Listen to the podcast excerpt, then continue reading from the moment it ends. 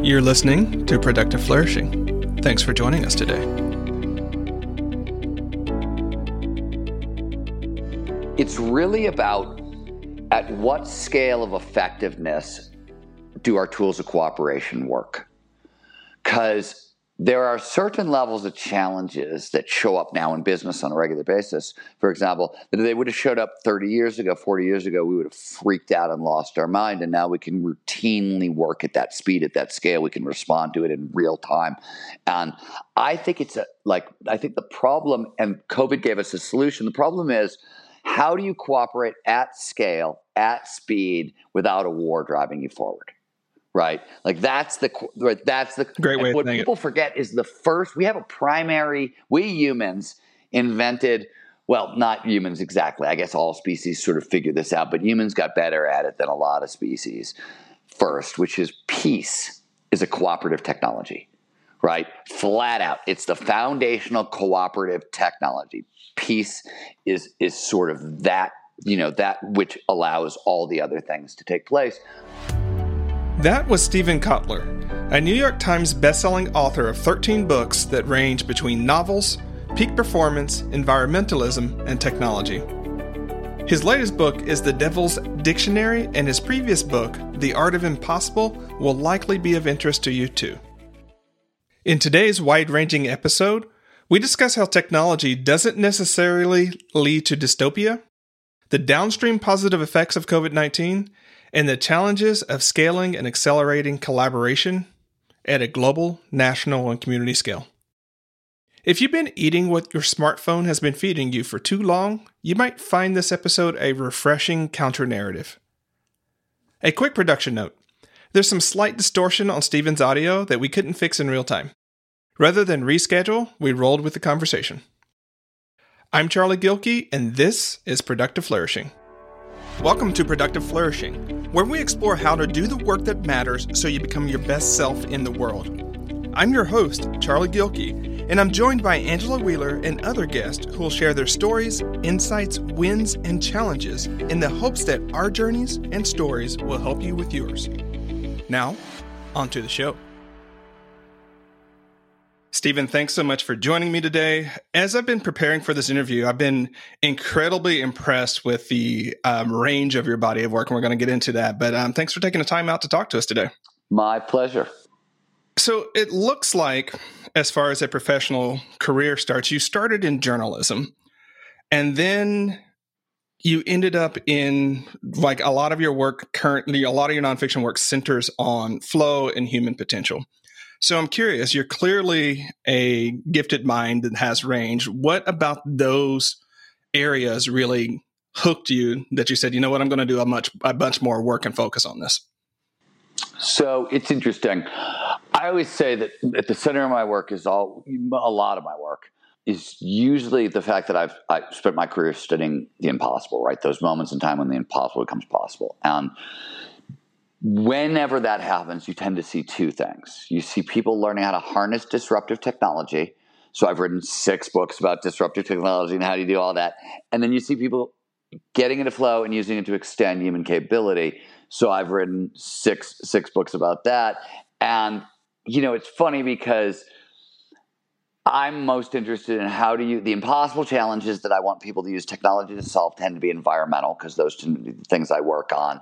And um, I got a bunch of companies that do that work, and then I've got the Flow Research Collective that teaches people how to, you know, sort of extend human capability. And you know, while there's a whole bunch of like peak performance reasons why people want to learn flow, flow. The more time we spend in flow, uh, it increases empathy and mm-hmm. nature relatedness, right? So we care more about each other, we care more about the world at large the more time we spend in flow. And to me that's that's like the net gain. So they all sort of come together at the like how do we solve these environmental challenges uh, sort of issues. Um, mm-hmm. But that's how I I look at it as like both these, these paths all lead. And I guess in my in my fiction, all this stuff gets jumbled together into one world. Because the truth of the matter is, all this stuff is jumbled together in one world, in our world, right? And like mm-hmm. you know.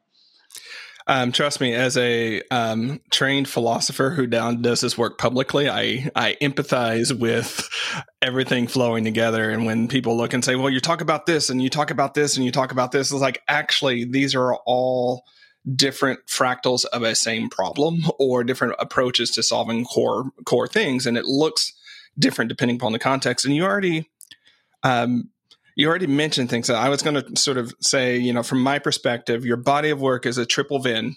Like if we had to do the overlapping Venn, okay. uh, what I'm going to call radical humanism. I'll come back to that. All right. Um, technological optimism. Okay.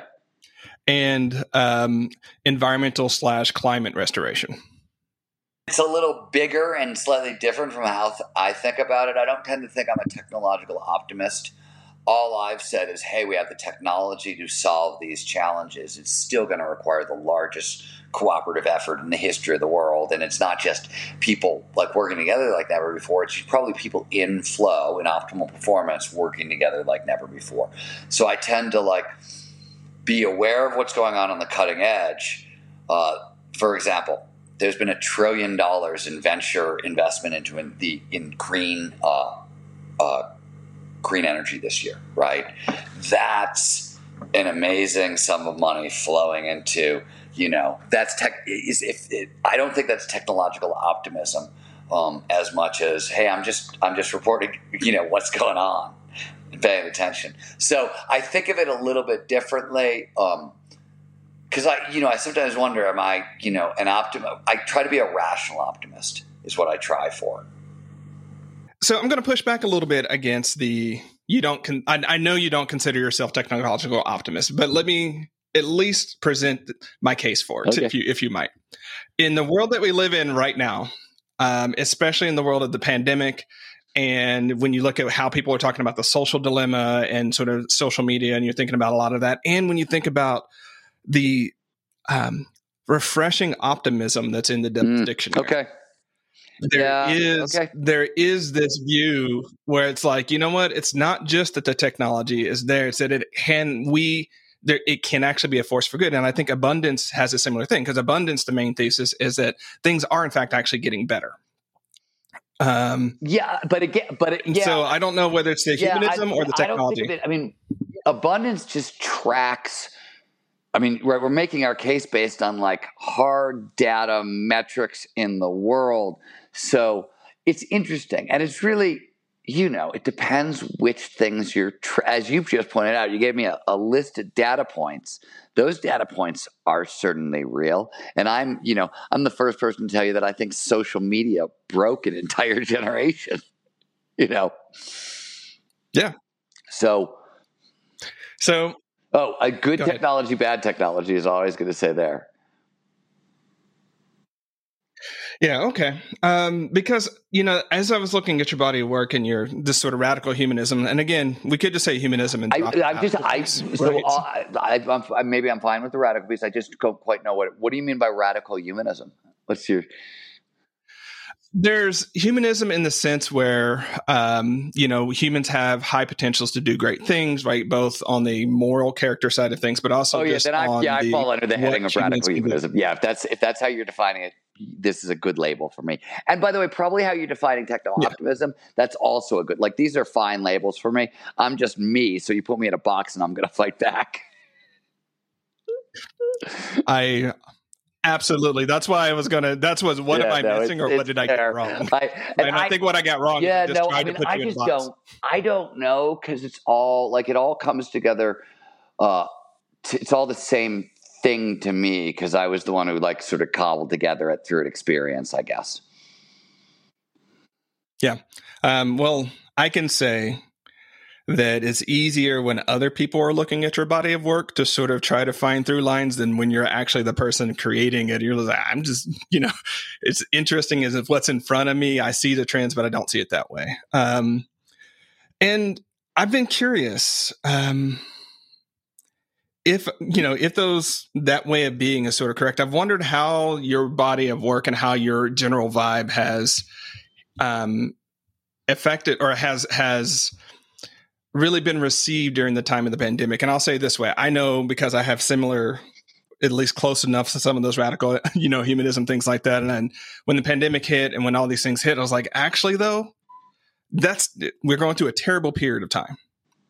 Truth, but also things are still better than they have been in the past and we can still get out of this and there's still that sort of upbeat the future can be better and brighter sort of thing um, that i've sensed in some places like well that's kind of tone deaf in what's going on right now and i was like but it's objectively true um, I'm, I'm, wondering if you're if you've had any sort of similar vibes as you've been out talking to folks um, and and talking about. So it's interesting. Um, there's two sides this answer. One's a technological, one's a one's a human performance side. In how I think about it, um, the first is that there's overwhelming data. There's like four different studies out of China that showed that the people who had the most flow, right? There's a direct correlation between flow during the pandemic, the amount of time you spend in flow during the pandemic, and are you flourishing now, right? There was all this work on languishing in the pandemic, and the the single largest predictor of how poorly you did during the pandemic was how much flow you got. So I was in a very, we were like, and we were at the front end of the pandemic. As soon as it happened, um, we at the Flow Research Collective uh, started doing these live crowdcasts. Everybody was freaked out, and we wanted to like bring everybody together and say, "Hey, wait a minute! Like this stuff is hard and it's real, but we think flow could be like neuroprotective and boost the immune." And so we started poking at that and, and working at that. So there's a peak performance silver lining and we learned a lot more about how do humans thrive in uncertainty and adversity as a result of that. The other side of it is whatever you're feeling on the vaccines are. What is entirely without debate is drug discovery through ai through RNA interference, through quantum computing, right? Quantum computing is kind of not a real thing at the front end of the pandemic, and it becomes a real thing because it's very useful for drug discovery. And suddenly, like, oh shit, we've got a big problem. And what people actually don't realize is even on the environmental side, all of that drug discovery, AI, quantum power low hanging fruit once uh, you've done drug discovery is new foods and new materials. So, like, we're about to have a material science revolution. We're about to have a new food, you know, how do we make more food for less, vertical for all that stuff comes out of the pandemic. And, um,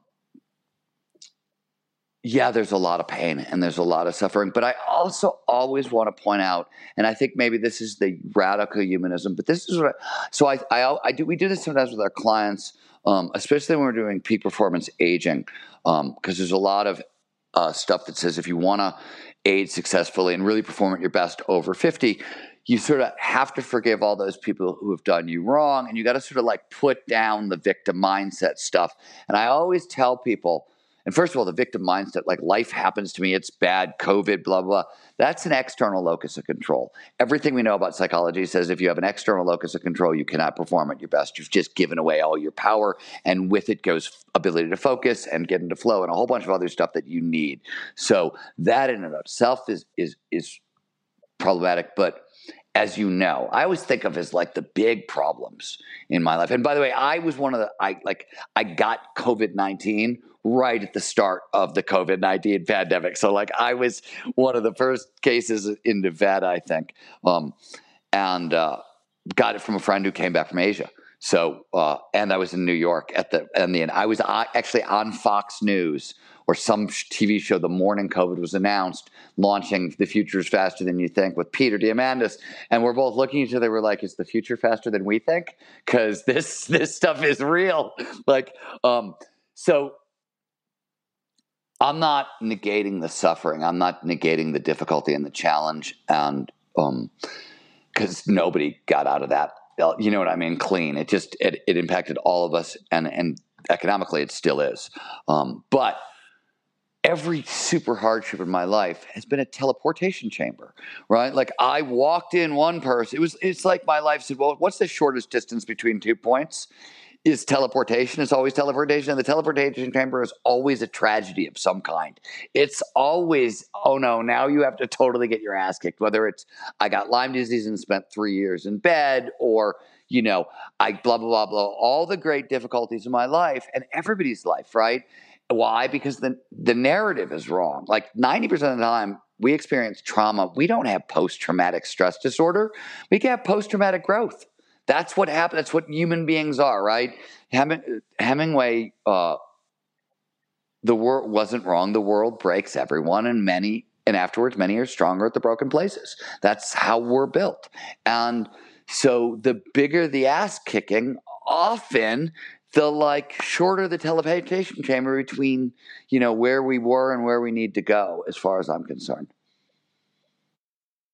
i'm with you on that one. You know my angle was more about the future of work and the you know i say most of the time when people get me in future work conversations is like we barely understand the now of work right? And so let, let's pause there. But you know, what it did for the work environment is like no, not since World War II in the United States has there been such disruption to the way we work and live as COVID.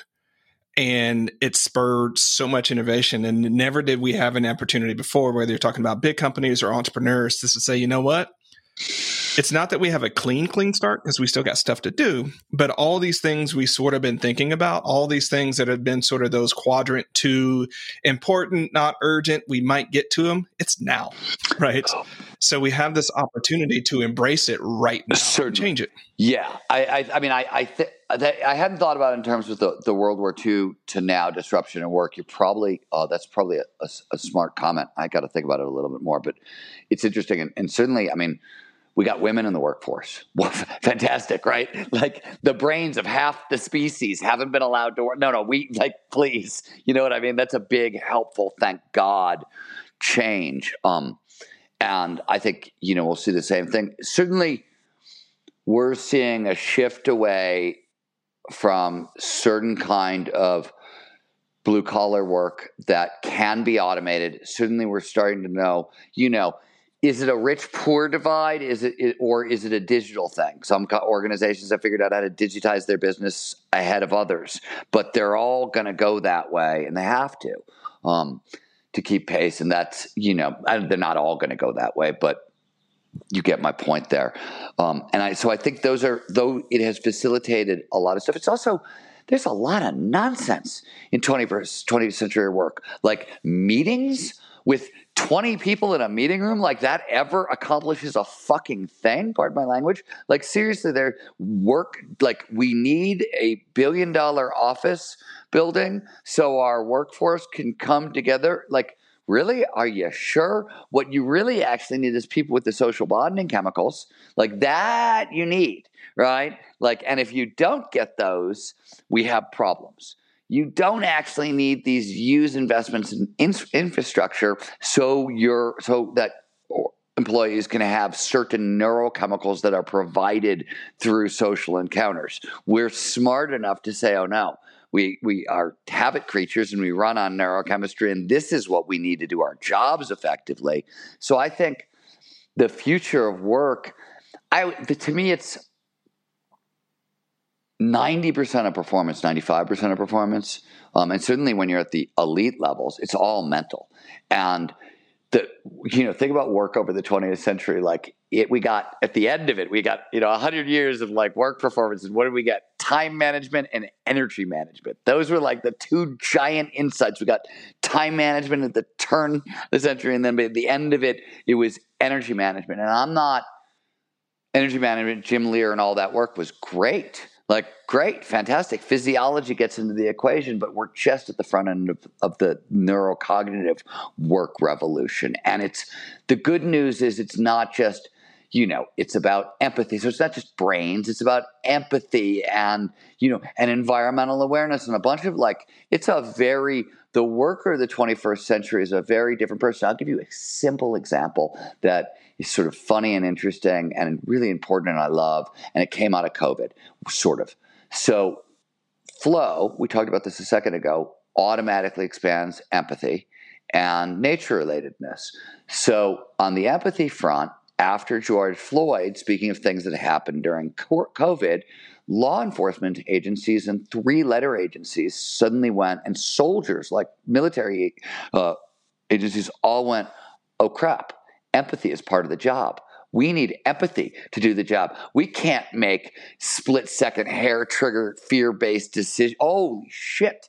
And how do you train law enforcement in empathy? Well, you can use compassion meditation, right? Doesn't it's a little bit difficult to get cops to do loving kindness meditation if they're coming in cold, right? For obvious reasons. Same thing with like soldiers who are like 18 years old, but flow, peak performance. You're going to make me a better police officer. You're going to make me a better soldier. And the byproduct is empathy and equal. So we have been training, and I, I can't. We, I can. We train the San Francisco Police Department. Um, and we are now training a bunch of others and i'm not allowed to until the training's done we can't talk about the work we're doing um, but that's a you know here's all of this stuff sort of coming together in a post and this is you know just the kind of thing that people are likely to be cynical i mean have been cynical about for really good reasons right? Um, and uh, now we have neurocognitive technologies for you know reducing bias and reduce increasing empathy. And as a bonus you get better decision making and peak performance. Like okay this is cool. That this is this century um, the future of work. So yeah it, did we get this giant disruption sure but let's never let a good crisis go to waste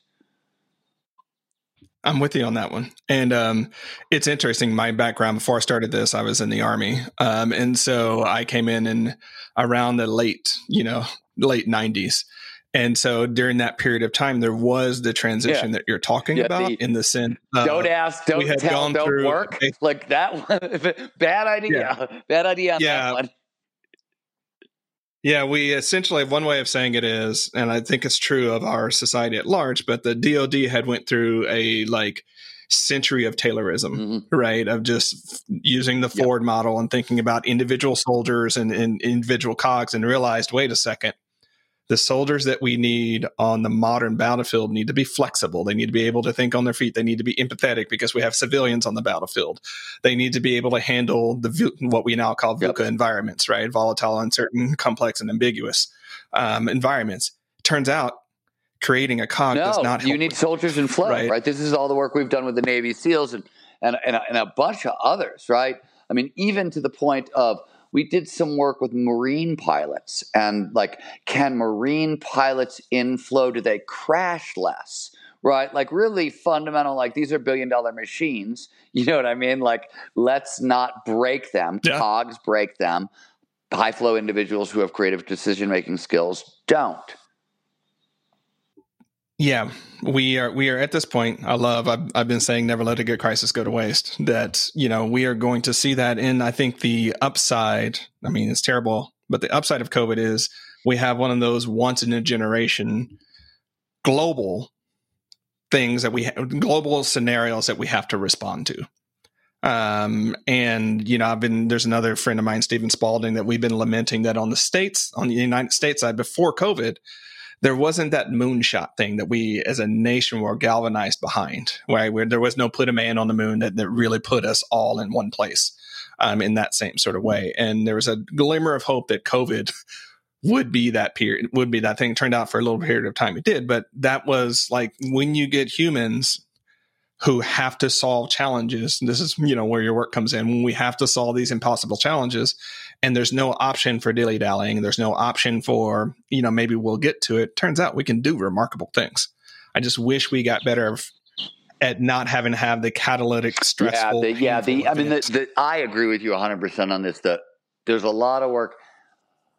I've worked on this from a different angle, but like we got to get this is Stewart Brand, the clock of the long now, right? Mm-hmm, yeah. Like, and we have to get past the six month built in time horizon that most humans have, like one season ahead, not even six months. It's right. It's a season ahead.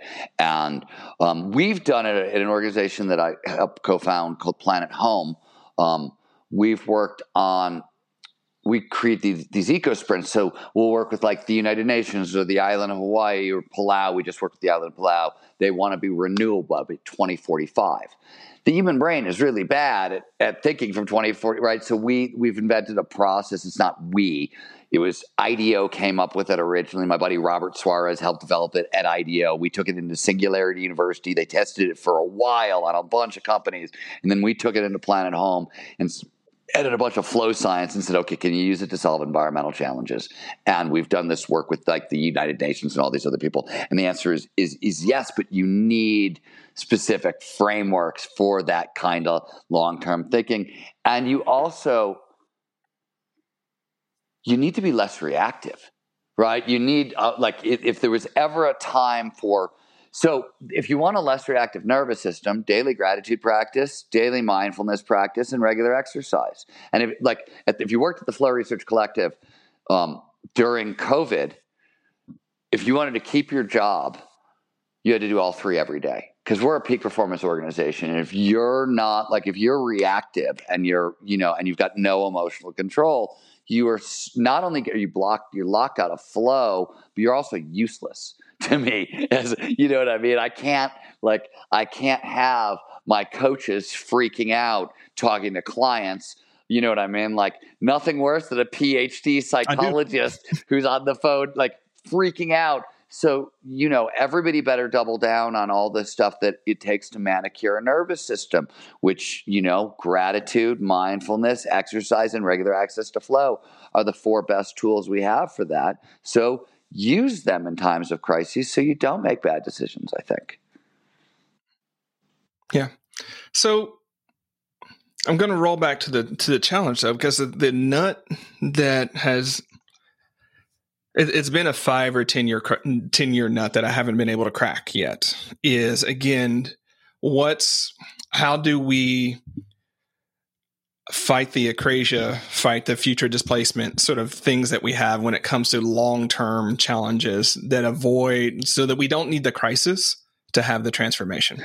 How do we do how do we align ourselves so that we're in that that sort of position because the crisis itself creates the strain on the nervous system so that's leading to burnout and so on. I'm so going to reframe the way you you look at it because I don't I'm not disagreeing, but there's the way I have come mm-hmm. to think about this. I shifted a little bit for myself, which is, and uh, this is Peter Diamandis and myself are starting to work on this, but and we touched on this in some of our other books, and a lot of it.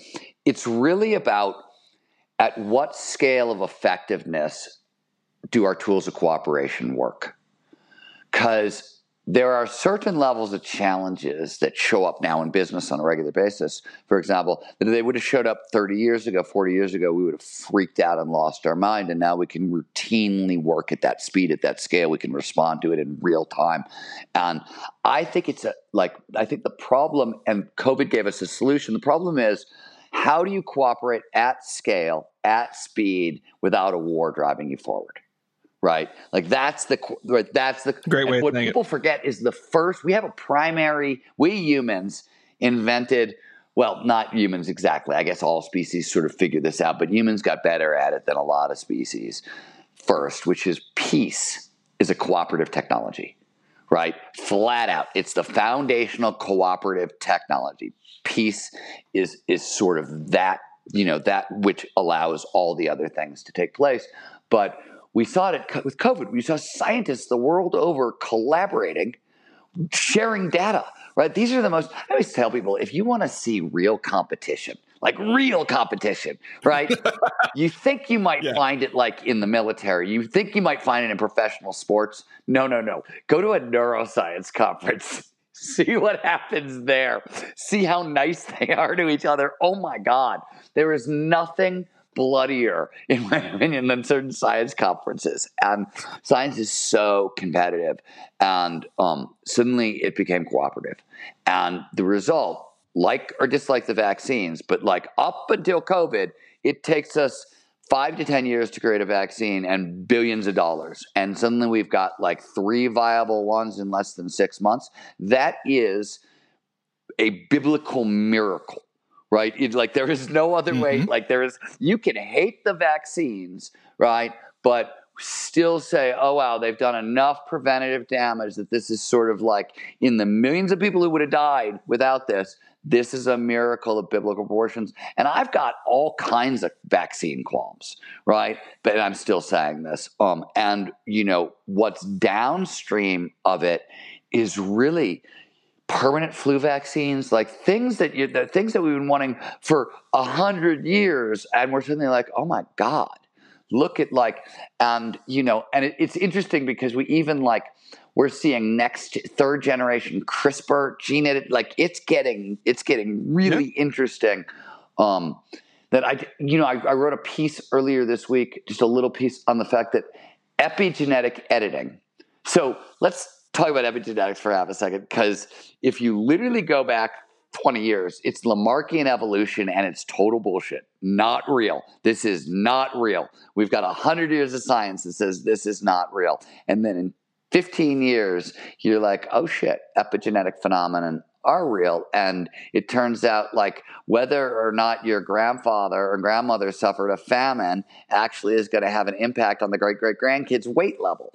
Things like that are real, and now we're figuring out how to edit the epigenome. Like, are you kidding? This was this was a fantasy 30 years ago, and now we're we know how to edit the fantasy. That's kind of astounding, and COVID gave us that. So, um, it's certainly interesting. Certainly interesting indeed. Um, you know, I'm going to have a slight pivot here because one of the things that I really enjoyed about your body of work in this research is the uh, you have something that I have at least not practiced yet. So they're always going to have a little bit of healthy envy there in that you have a fiction brain too, right? I'm, I'm mostly, I'm, I'm nonfiction, don't really have the urge to, to write fiction stuff. Um, I appreciate people that do. It's just not what shows up for me.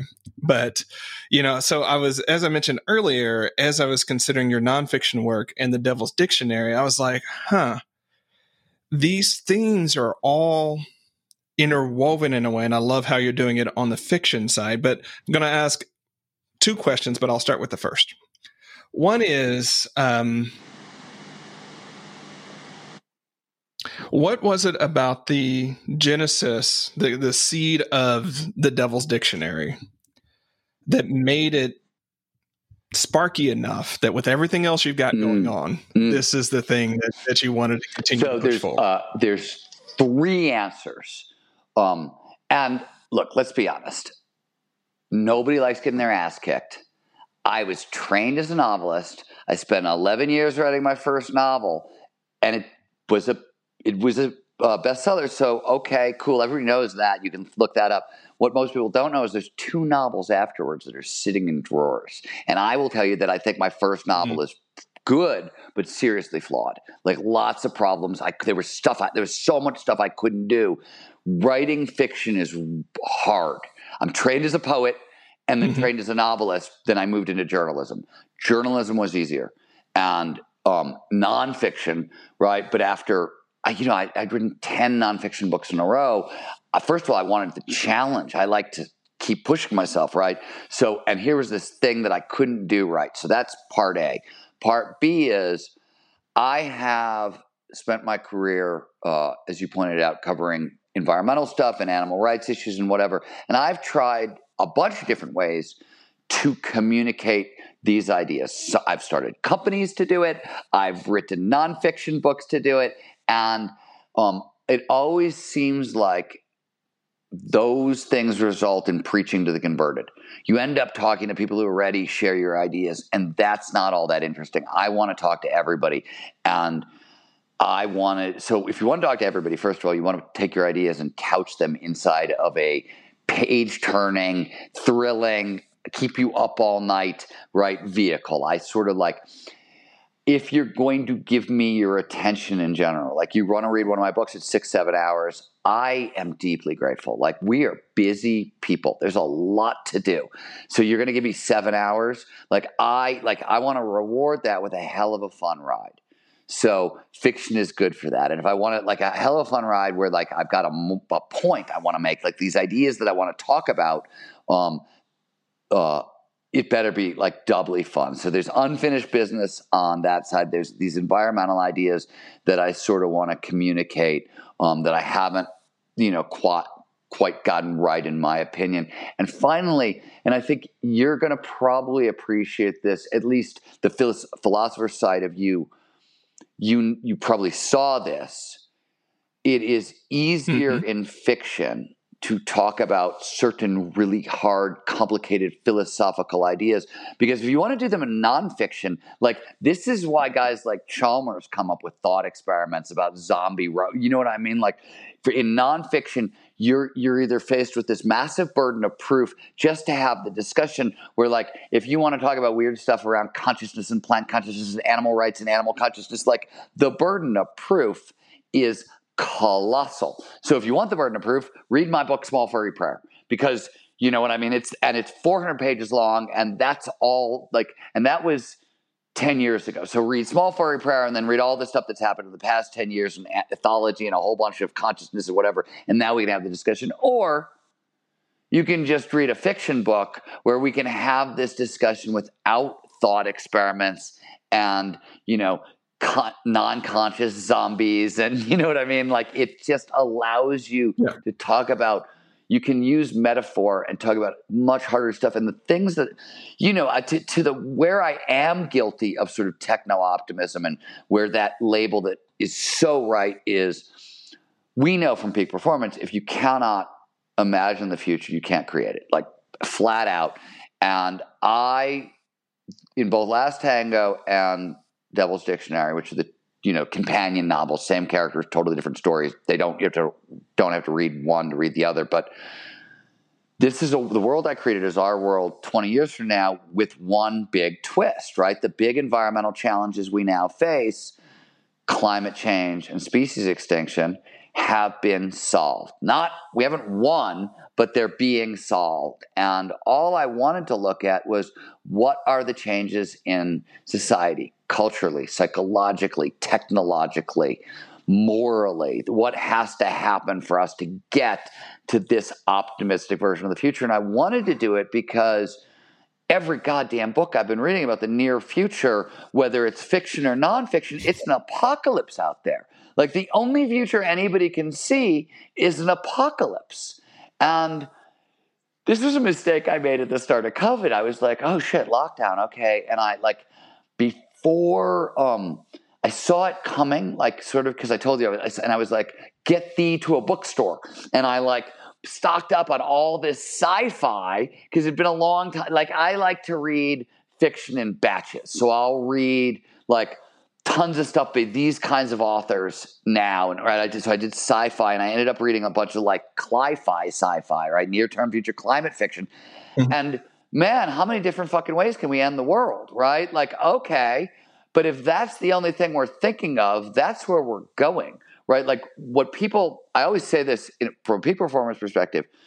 Humans are visually oriented, goal-directed machines, right? That like that is mm-hmm. exact. we go where we look period that's how it works you like in, at every level at every level at every scale we go where we look. That's how we're designed as sort of machines at a really deep deep level. So if we cannot see a future where climate change and species die off has not been averted we don't have a chance. So i just wanted to say okay let's so if you want to call that optimism i think that's like last ditch pragmatism. Like i'm really like rolling the dice baby because i don't know what else to do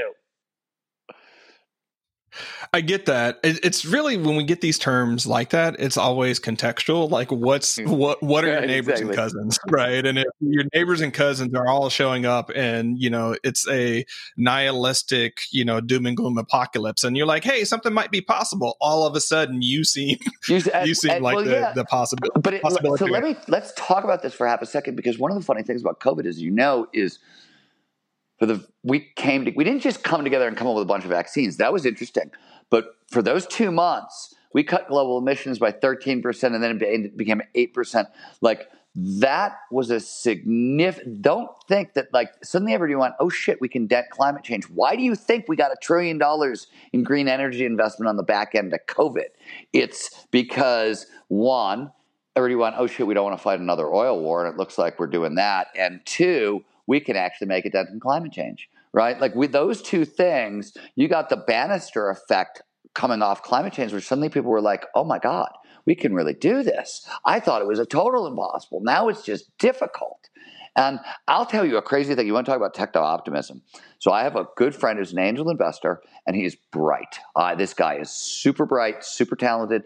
And I, he was talking the other day to me, and he said, and I don't think this is true, but I just need to point out that somebody is saying this out loud. He's like, you know, dude, carbon is solved. Like climate change wise, we we know what to do with carbon. Now we're moving on to methane and all the other gases. And I was like, okay, you're out of your freaking mind, but holy shit that somebody said it out loud who is a actual solid investor with a long track record did some heavy stuff in some big companies and i know i'm in I, christ i'm in like seven of his investments. You know what i mean? Like um, he does he, he knows what he's doing so much that i'm willing to like get in there with him on certain things. Um, and that was just a hell of a statement to me. And before covid I don't think anybody would have ever said anything like that. I mean, and I, from where I sit, climate change is a runaway disaster and species die off is a runaway disaster, and we're nowhere close. But it's interesting when some people are starting to say, whoa, we like the solutions are so visible that we think parts of the problem are being solved. And that's interesting to me. You know, a lot of this conversation reminds me of one of the most um, significant books that I remember reading as a philosophy graduate student, which is um, Thomas Pogge's um, World Poverty mm. and Human Rights. Um, and his thesis, and he had to really show it, is like actually we could um, eliminate world hunger and the deaths that come from world hum- hunger. And I, I'm going to misquote here, but like it's solvable, immensely solvable, right? With just a shift of two percent of the world, the rich world's resources, to the bottom. Well, that was, I mean, that was why when like that's why I push back against the techno optimist turn with abundance. Like we're not like if you're literally saying let's redirect two percent of the world's food supply, and suddenly um, we have abundant food, we've solved food. This is not like if you said, God, we got to redirect 60% of the world's food, right? Like that's the point where it starts to get remarkably interesting. Yeah. And so what was so fascinating to me at the time is like he, the whole book was largely dismaying all the reasons why we can't and saying like it's actually we can do this it's just we don't have the political willpower. We don't have the the, the force behind well, it I mean, to make so, it happen. Logistically, I mean, let's possible. talk about the logistics of, of distribution of it. Like what just happened in COVID? Wow, the global supply chain sure broke. Now, if only there was a technology where you could like take feedstock and you could put it in there and print things for you on demand. And if it worked in three dimensions instead of two, we could call it, I know, a 3D printer and wait, a 3D food printer, and suddenly we have localized manufacturing without a supply chain. Or wait, vertical farming where we have localized food. This is like, what, what do you think is happening next, right? Like, I wrote about in Stealing Fire the Scottish efforts to build a 3D chemical printer that can build whole molecules and drugs from scratch so old people don't have to go to the goddamn drugstore to get prescriptions filled, right? But like all of this got massively amplified by a globally broken supply chain. And so it's interesting now. Are we going to use these technologies to fix the globally broken supply chain? That's an open question. But do they exist? Yeah. They exist. And, you know, as you pointed out, it's a 2% redirect. A 2% redirect, right? Completely different thing. And so that that's been my my thinking about so much of this when we're talking about collective action. I'm talking about individual action too, but when we're talking about collective action, I'm like, why do we need to go back to the way it was before? Like it, um, the internet, let's talk about that, like largely came from protocols to help scientists and researchers share information and avoid nuclear war. And, and avert nuclear war. And in a way, it created and the unintended consequence of this hyper competitiveness, right? That actually goes against the very point of that of that original technology. But to our point well, that's here, because Jeff Bezos why, broke the internet.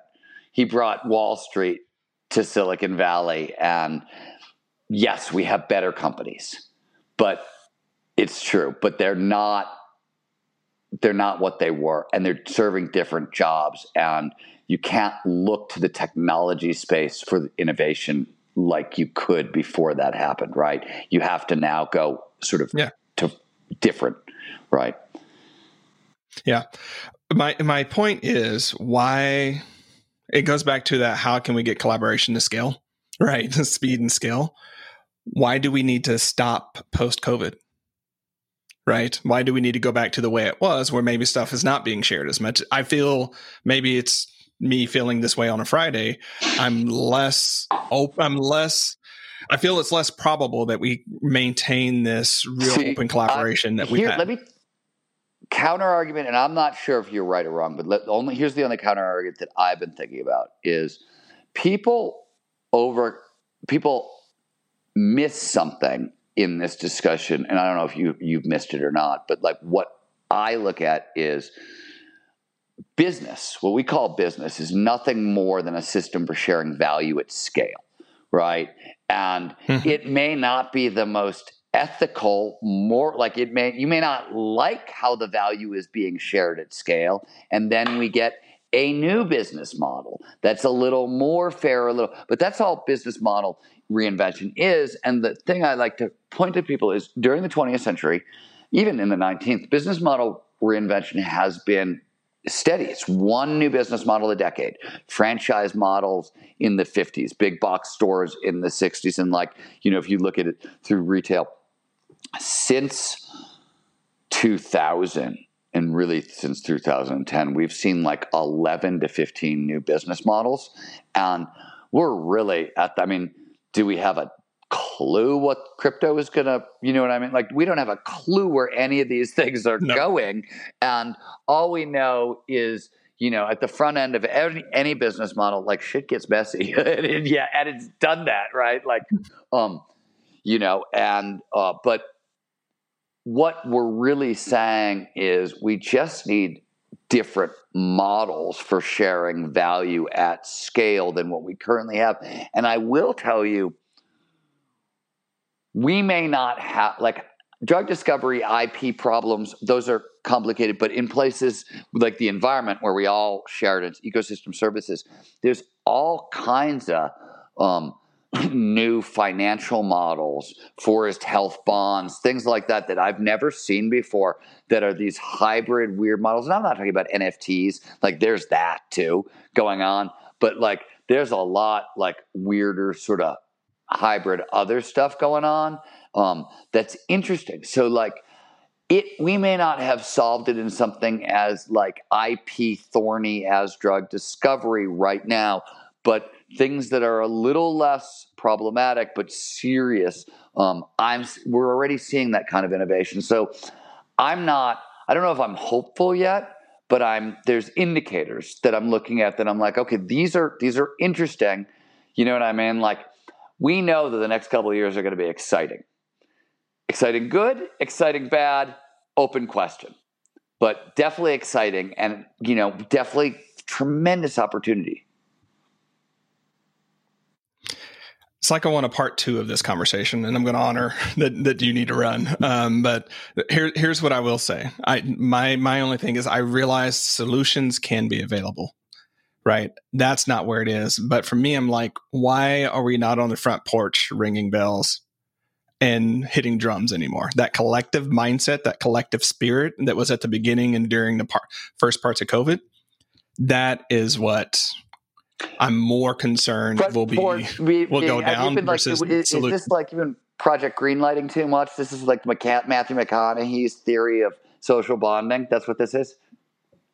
I'm kidding. I'm just kidding. Maybe. I'm just teasing you. Um, uh, yeah.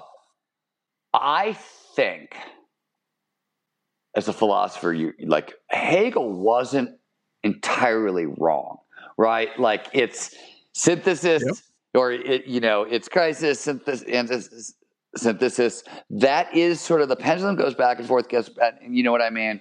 And certainly, yeah. um, we've seen we've seen certain extremes lately that have to show up before we can get to that synthesis in the middle. So I look at the loudness of the media and the narratives and what's going on, and I'm like, well, okay, like if as long as we don't come off the rails right now at the far edge of the pendulum, right? As long as you don't come off the rails, what we end up with is that really cool sort of synthetic middle um, where real progress takes place. And that, so I look at that stuff and I think, okay, there's a lot of that stuff going on. And in a, you know, can we cooperate at scale?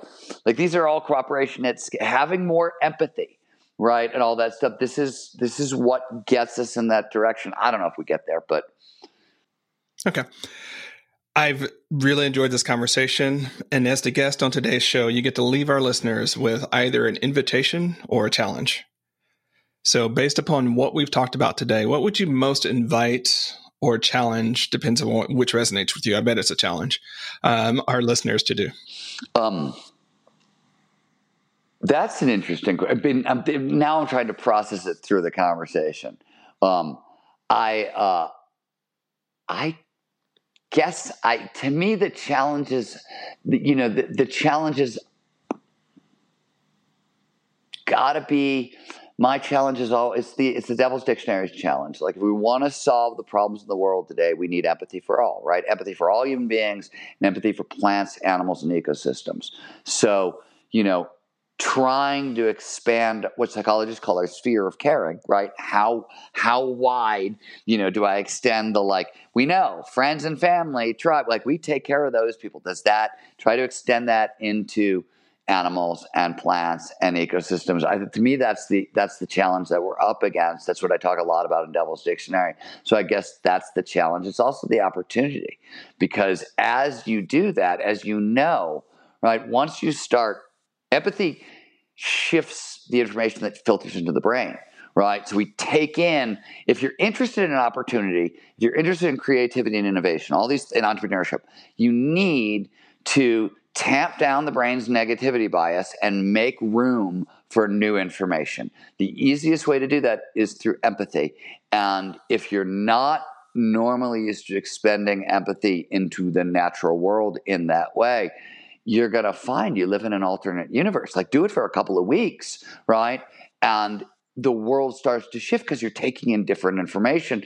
And from a, you know, if you want to do good to do good, you need access to that information. So that that's my challenge. That's my opportunity. That's my that's I think that's where we'll leave it. Steven, it's been great. Thanks so much, and I look Charlie, forward to our next conversation down the, down the line. Thank you so much. Thanks for listening to Productive Flourishing. To get more resources that'll help you finish the work that matters and be your best self in the world, head on over to productiveflourishing.com. If this episode warmed your heart or got your wheels turning, we'd really appreciate it if you'd leave a review for the podcast on iTunes.